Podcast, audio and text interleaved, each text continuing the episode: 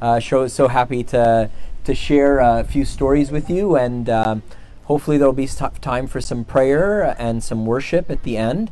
Um, and uh, yeah, so I guess every every good story starts probably the same way as all our other nights have started. Once upon a time, a long time ago, in a faraway land, lived a prophet named Elisha the prophet.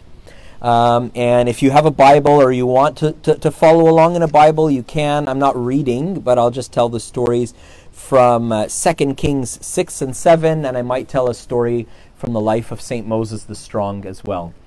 Oh, before we get going with the story, I'll ask everybody to pull your phones out and uh, find St. Moses and St. Catherine's Church on Facebook if you're on Facebook, um, or find us on Instagram. Um, and just uh, share this Facebook Live. Tell a friend about it. Send it to somebody that you think would like to have been here but couldn't have been. Of course, you know, we're not into like soliciting people who don't want to hear, but if you know someone who wished they were here and couldn't be, let them know that they can kind of follow along.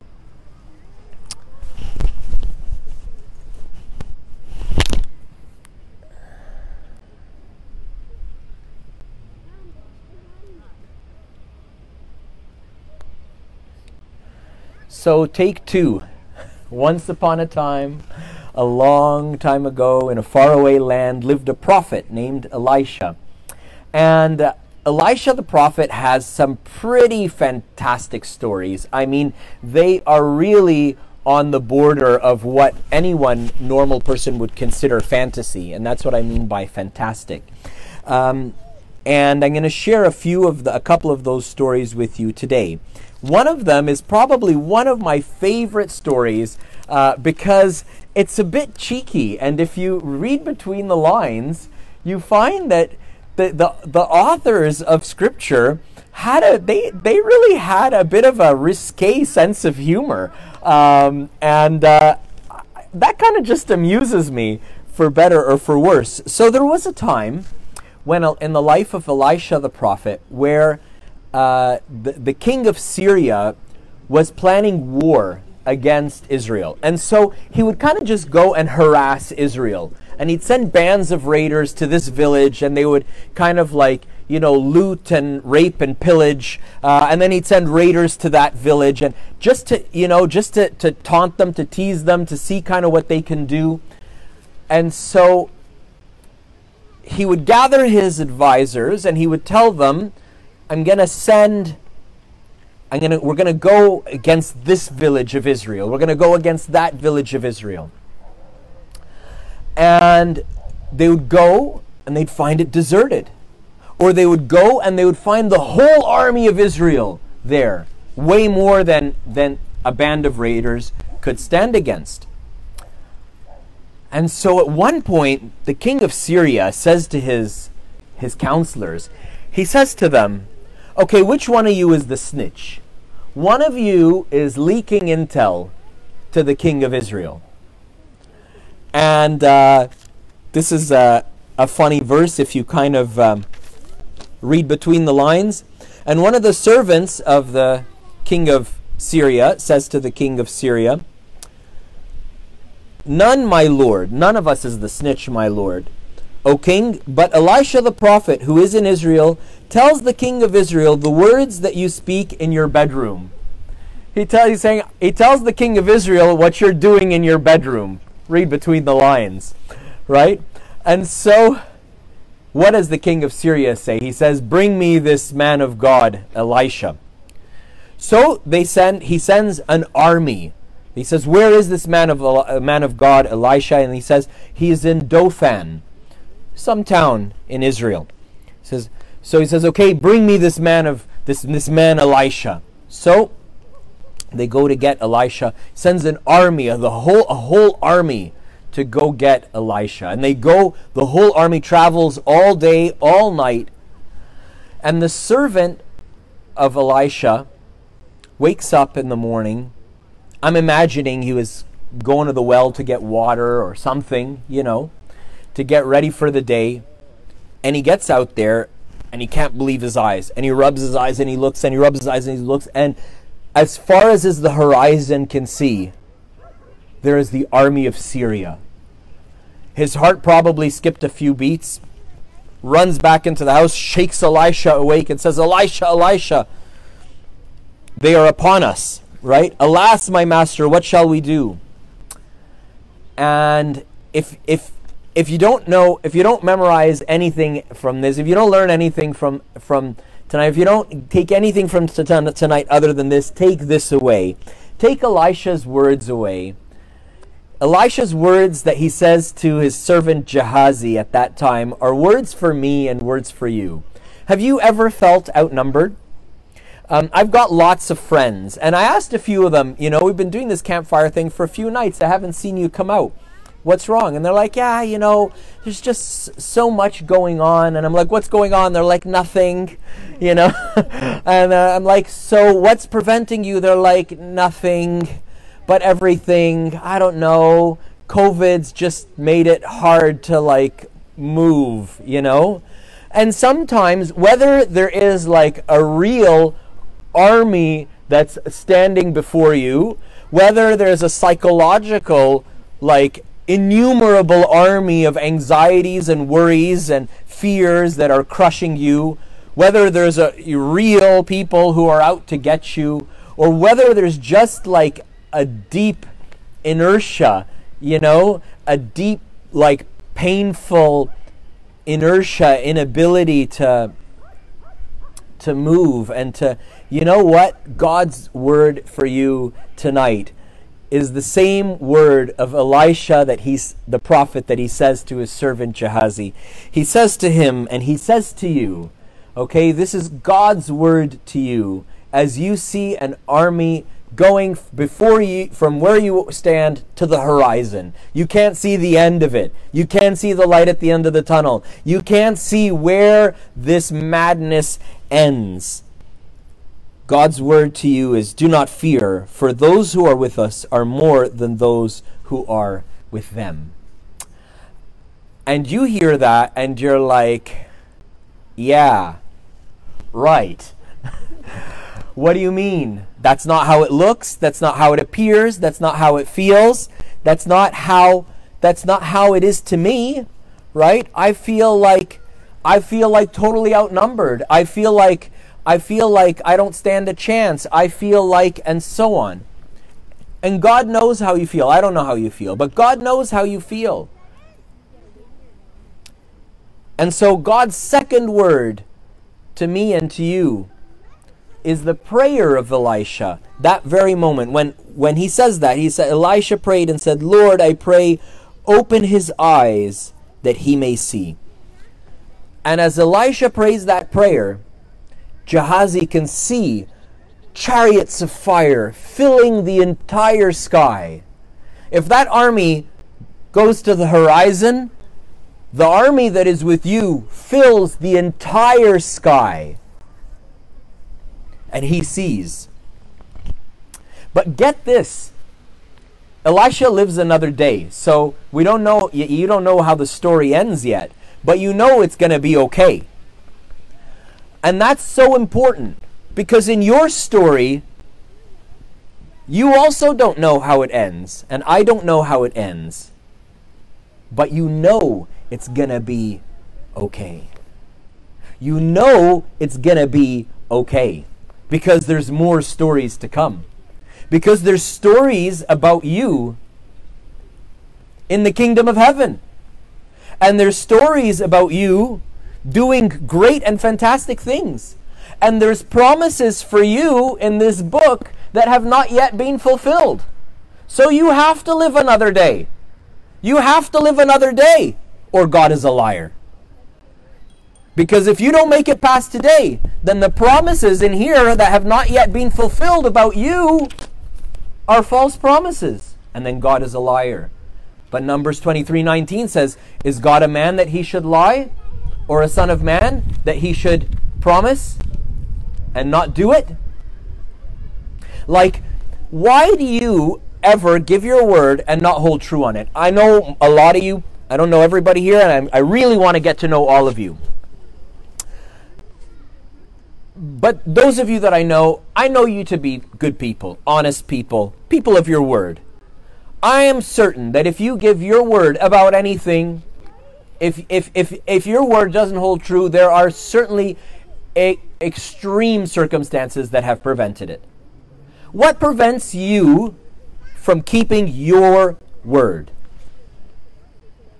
Now, do any of those things that keep you from preventing from keeping your word? You get sick a family member is sick. God forbid there's a death in the family. Your boss pops out of nowhere at 4:30 p.m. on a Tuesday when you promised a friend that you'd be here and asks you to do something that's going to take 5 hours. Who who has that never happened to? Nobody, right? Why at 4 why at 4:30? Why couldn't you tell me this? This didn't appear. This didn't materialize now. You could have sent me an email at 7 a.m. today. I would have reorganized my workday and got it done. No, that's not how it works, right? Things pop out of nowhere and prevent you from keeping your word. Things that you could not have predicted, things that you did not know about. Sometimes we overpromise and underdeliver. We just our resources are are are less than our goodwill. Is that such a bad thing? I think you're a good person. It's better if you can deliver on your promises, but hey, you're still I mean you want to do you your heart is, is is much bigger than your resources. Now all of those different excuses for not holding true to your word. Do any of those apply to God? That's what Numbers 23:19 is saying. God is not a man that he should lie or son of man that he should promise and not do it. There are promises here that have not yet been fulfilled. There's more stories about Elisha that are that are in this book. So he must live another day. So must you. And so he says to Gehazi, he says to the Lord, open his eyes that he may see. And he sees skies full of of, of chariots of fire. Now, we're expecting some serious Armageddon to go down, right? We're expecting like a serious showdown, Syria versus the angels of God, right? And we're going to get like some really good, like a really good action packed movie, right? That's what we're expecting. You know, what the only thing you can expect from God is you can expect him to surprise you. What happens next? Elisha prays and he says, Lord, strike them with blindness. And here's another one of my little f- favorites. You know, again, you kind of have to just read between the lines. Elisha says, Strike this people, I pray, with blindness. And he, capital H, meaning God, struck them with blindness, according to the word of Elisha. Okay, this, this isn't, there's no, I don't have any proof of this, but you're going to find these little hints according to the word of Elisha. God did as Elijah said. God would not allow the word of Samuel, or it says also about the word of Moses, to fall to the dust. When it says those things, it really makes me wonder whether that was God's plan or not. Or did Elisha say, and God said, okay, wasn't wasn't in the script, but I can roll with that. I can I can work that into the story. So the army goes blind. And so God will do for you. So God will do for you. Don't be afraid. Don't be afraid to pray because something may or may not be in the will of God. Pray. God may very well surprise you. It may not have been in the cards, but God might just say, okay, I can work with that. If it involves, like, you know, killing your neighbors that are too loud or something, I'm not sure God is going to do it, right? But pray, ask. The drought that Elisha, Elijah tells Ahab the king about, there is no evidence in Scripture anywhere that God told Elijah to say that. And there was a drought and a famine for three and a half years. God is willing to go out on a limb if you are. If you are, will you go out on a limb and will you pray and will you believe and let God do? So they all go blind. So they're they're they're fumbling around blind and they say, "Where is that Elisha man of God?" And uh, you know, in in classic humor, right? You got you have to picture this so that you can laugh, right? they poke Elisha and they're like, Where's that Elisha man of God? He's like, Oh, Elisha? Oh, he went that way. right? let me lead you to him. So he takes the commander of the army, blind, they're all blind, and leads them by the hand right into the citadel of Samaria. They're in the citadel of Samaria, they're blind, they get disarmed, right? And the king of Israel says, Who are these? He says, This is the army of Syria. Like the whole army of your arch enemy is now in your citadel unarmed. So the king of Israel says, What should we do, my father? Should we kill them? Elisha says, No. Set a table before them. And they set a table, a banquet table, and Elisha prays and says, Lord, open their eyes. And they open their eyes. They find themselves in the citadel. They're, they're closed in, the entire army, and they're disarmed. And they say, and they're all scared. The king seats them feeds them a banquet, and sends them home. What was the hope of the king of Israel in all of this? Probably that these bandits would just leave them alone, would stop burning down their villages and raping and pillaging and wrecking havoc, right? How does the story end? So the bands of Syrian raiders came no more to the land of Israel. There you go. There you go. That's how we wanted the story to end, and that's how it ended. But it certainly didn't get there the way you thought it would. And that's our first story. Today we're doing three little stories. Another story, let's take a story from the, the, the lives of the saints, a story from our, our patron saint, Saint Moses the Strong. Saint Moses lived in the uh, end of the third, beginning of the fourth, end of the fourth, beginning of the fifth century, end of the 300s, beginning of the 400s. And he was a, a slave uh, in the, the, the, house of a, a rich man, a master in Upper Egypt or Nubia, that kind of, you know, where Egypt meets Ethiopia, that area. Anyhow, he was a horrible man and he did horrible things. He probably killed somebody or stole something or or did something that was absolutely, you know, like unforgivable. And so his master cast him out. He becomes the leader of a band of raiders, and they live in the deserts and they steal and kill and rape and pillage, you know, kind of our theme for tonight, right? Anyways, he has a great repentance, and I'm not going to go through his entire story in detail. Uh, but all of like all of his life, all of like, you know, kind of the negative that he went into, all of his all of the badness that he got himself into, you know, God works in him to heal all of that.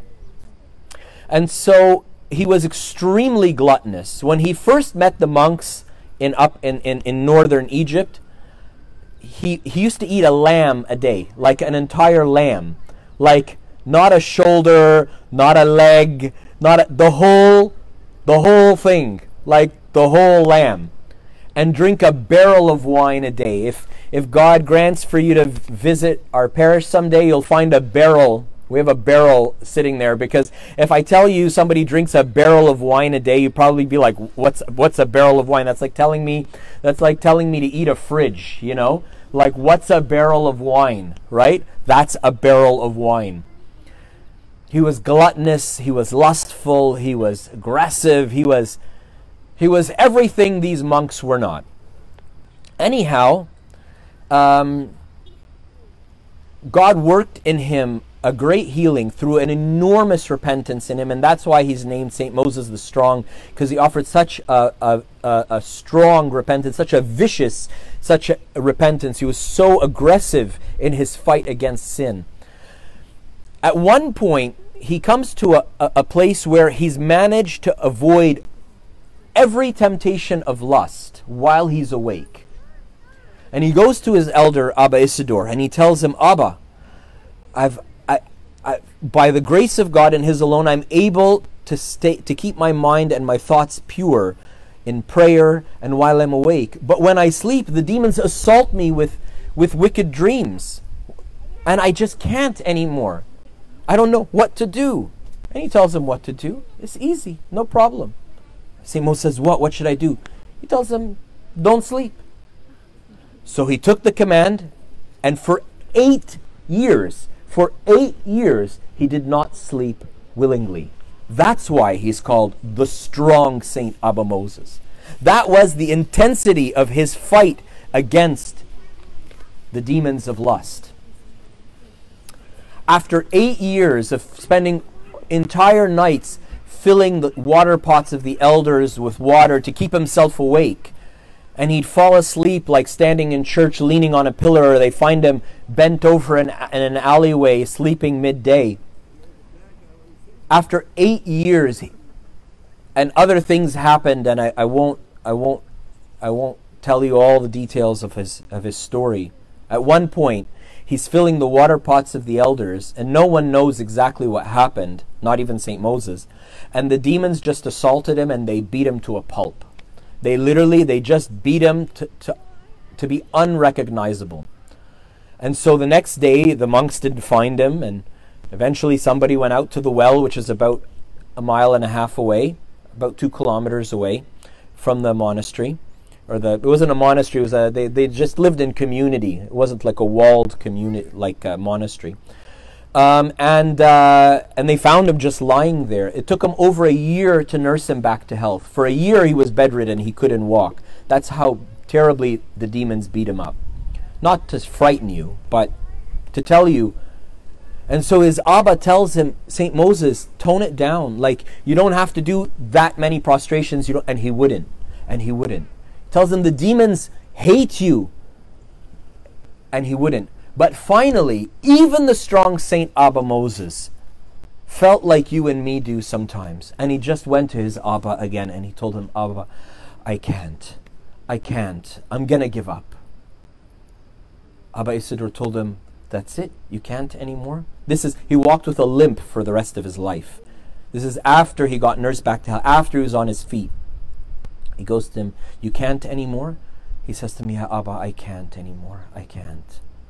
Like if if if God doesn't save me, I'm I'm gonna give up. I can't I can't do this anymore. I don't sleep. I don't eat. He would fast multiple days in a row.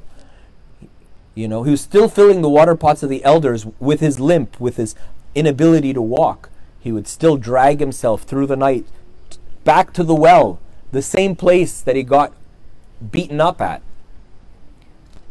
And finally, at one point, he just didn't have it in him anymore. And his Abba tells him, Okay, come with me. And he takes him up onto the roof of his cell. And he tells him, tells him, Look to the west. And he looks to the west. And he sees, he sees armies of demons coming to assault him. And he gets terrified. And he's just, he's just absolutely terrorized.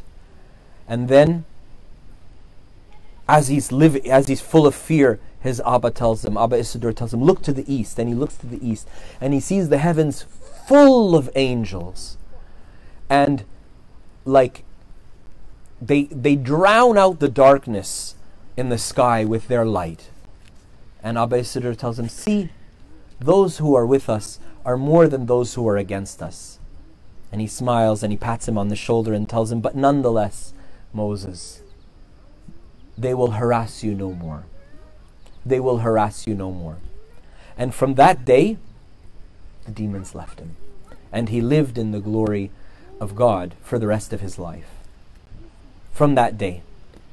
And I bet you're thinking what I'm thinking the first time I heard this story.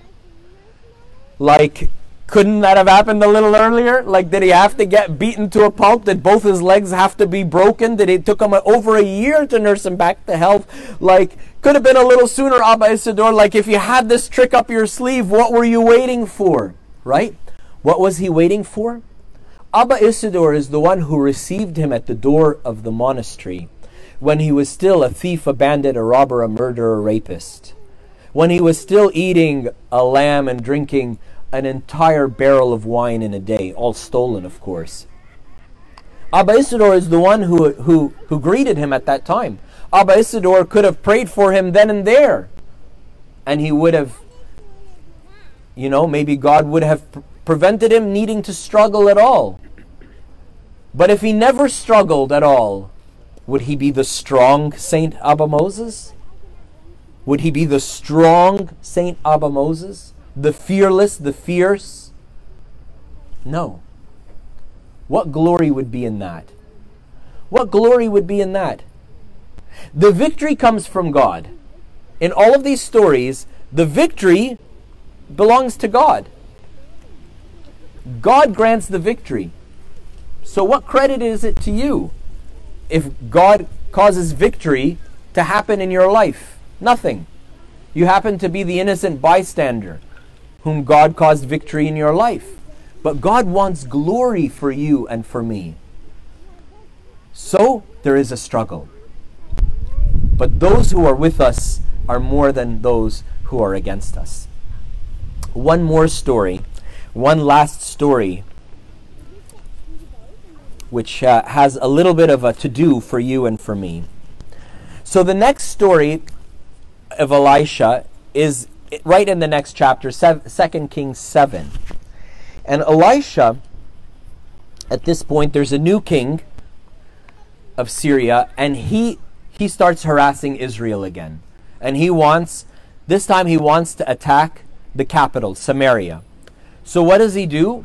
He lays siege to the city. For those of you who are not familiar with the term, that means that they go and they block all the entrances and exits of the city, and the people, out of fear, close the gates, and then they just trap them in there.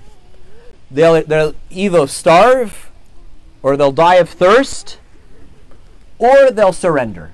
Eventually, they'll surrender. And so they wait. And they waited how long? They waited so long that there was no more food left in the city, that they would sell they would sell the, the droppings of animals in the market as food.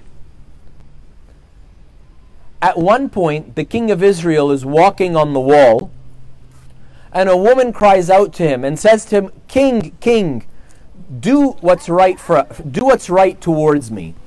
And he says to her, Look, lady, if God doesn't help you, I can't help you. He doesn't even know what her plea is, but he says to her, God, God can't, if, if God isn't helping you, I can't help you.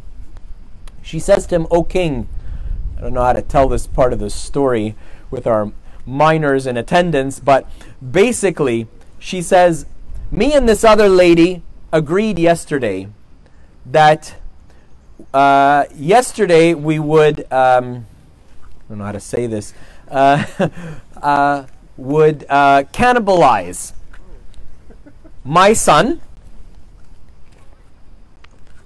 you know, make a stew, literally boil him in a pot, uh, and uh, tomorrow we will cannibalize your infant son.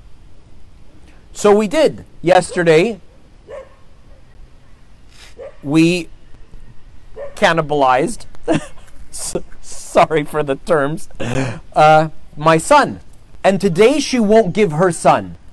The king of Israel hears this and he just tears his clothes and he screams to God. And he, he says, he screams, sorry, he doesn't scream to God. He screams, Where is that man Elisha? And I want somebody to bring me his head here and now. Everybody thought this man Elisha, he can do anything. And he's not doing anything. Right? Of course, it's not Elisha who does, it's God. So they send some mes- messengers to Elisha, who's sitting comfortably in his house. And the commander of the, uh, of the uh, uh army of Israel says to him, You're a dead man because you're not doing anything about this. Elisha says to him, I'm a dead man? Tomorrow, he says to him, a so and so amount, like a seah of barley. A seah of barley is like a, like a bathtub. Think to like a bathtub of like say flour, okay, to like modernize it. Will be sold for call it a quarter. Call it a quarter. At that time they were selling a handful of dove droppings for the equivalent of like a hundred dollars. So he sells them a bathtub of flour will be sold for a quarter.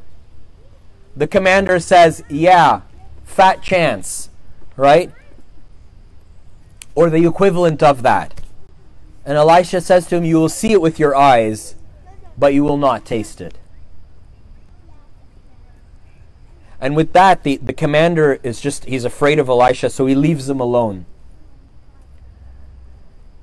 The next morning, in the wee hours of the morning, there's these four lepers sitting at the gate of Samaria. You know, lepers have the, they, leprosy is this contagious disease at that time. Now we have antibiotics to treat it, and it's a crime that some people still suffer from leprosy in, the, in our world today.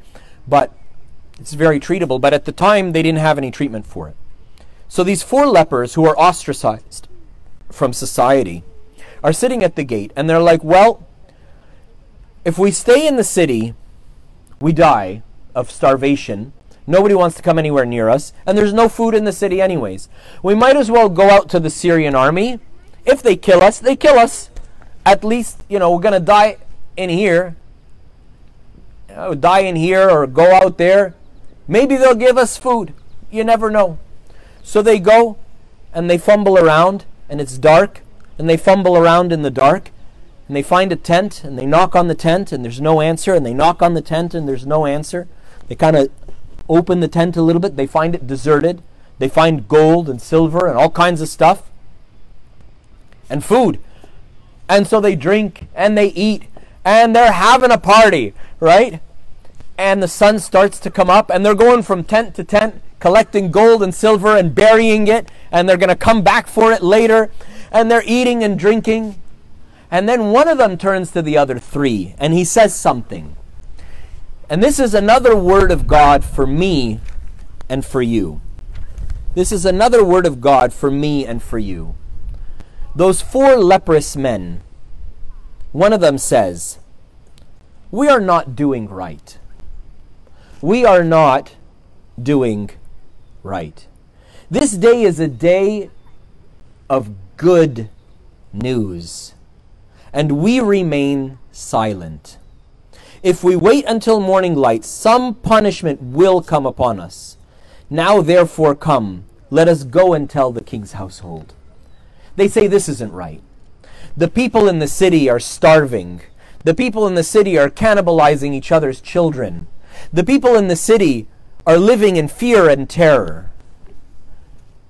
And we're eating and drinking and partying and making merry this isn't right. We've got to go and tell the good news before the sun is upon us, before the sun comes up. This is a word for you and for me.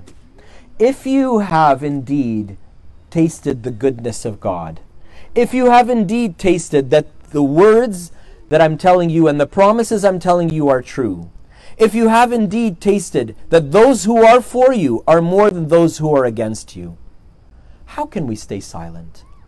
How can you stay silent when the rest of the world is living in fear? When the rest of the world is living in terror?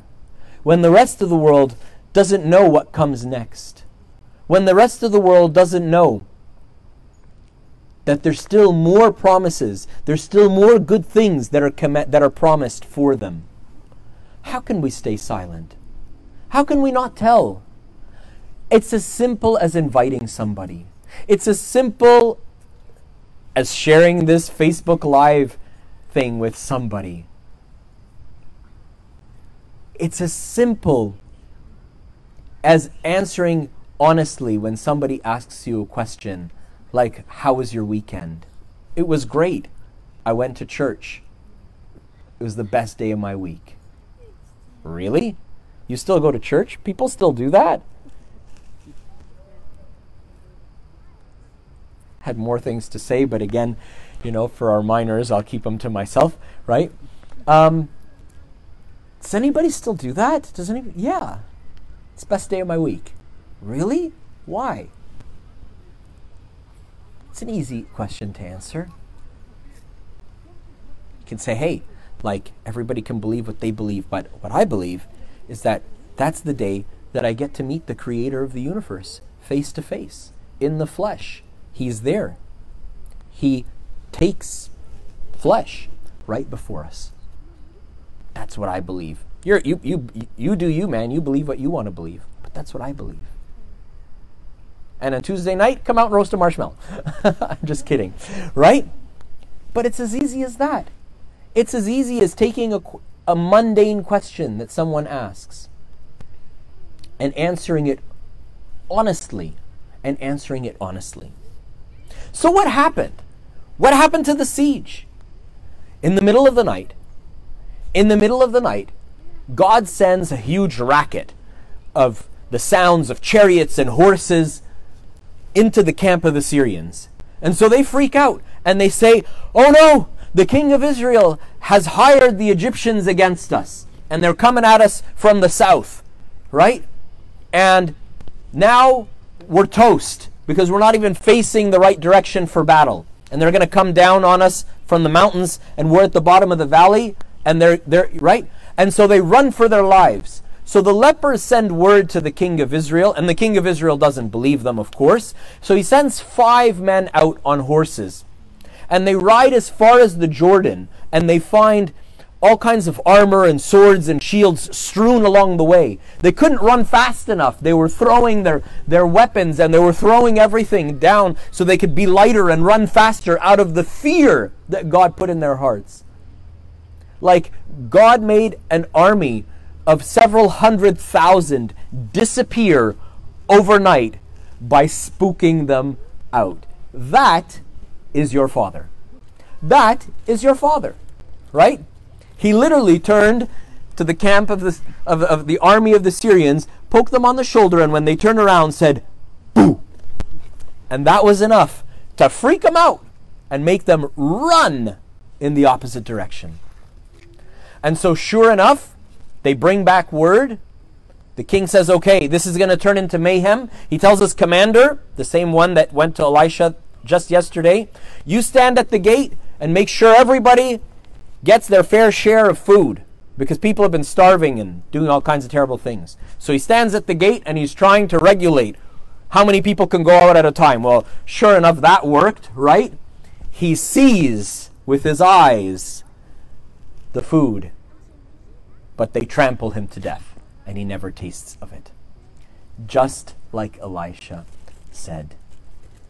And there you go. Those who are for us are more than those who are against us. So don't be, don't let anything, don't let anything terrify you. Don't let anything scare you. Don't let anything spook you out. Your Father in heaven may spook the enemy out, but never spook you. Never. Never say to yourself, oh, I think God is trying to scare me into this. You know, oh, I'm, I'm too afraid to do this. I think God is, is scaring. Never. God's MO is never fear towards his children. The last thing I could ever want in the universe would be for my children to be afraid of me. That would break my heart forever. I want my children to love me because I love them, not to be afraid of me. And if you look in 2 Timothy 1 6, one of my favorite verses, St. Paul says to St. Timothy, God has not given us a spirit of fear, but of power and, a, and love and a sound mind. And so God has given to you and given to me.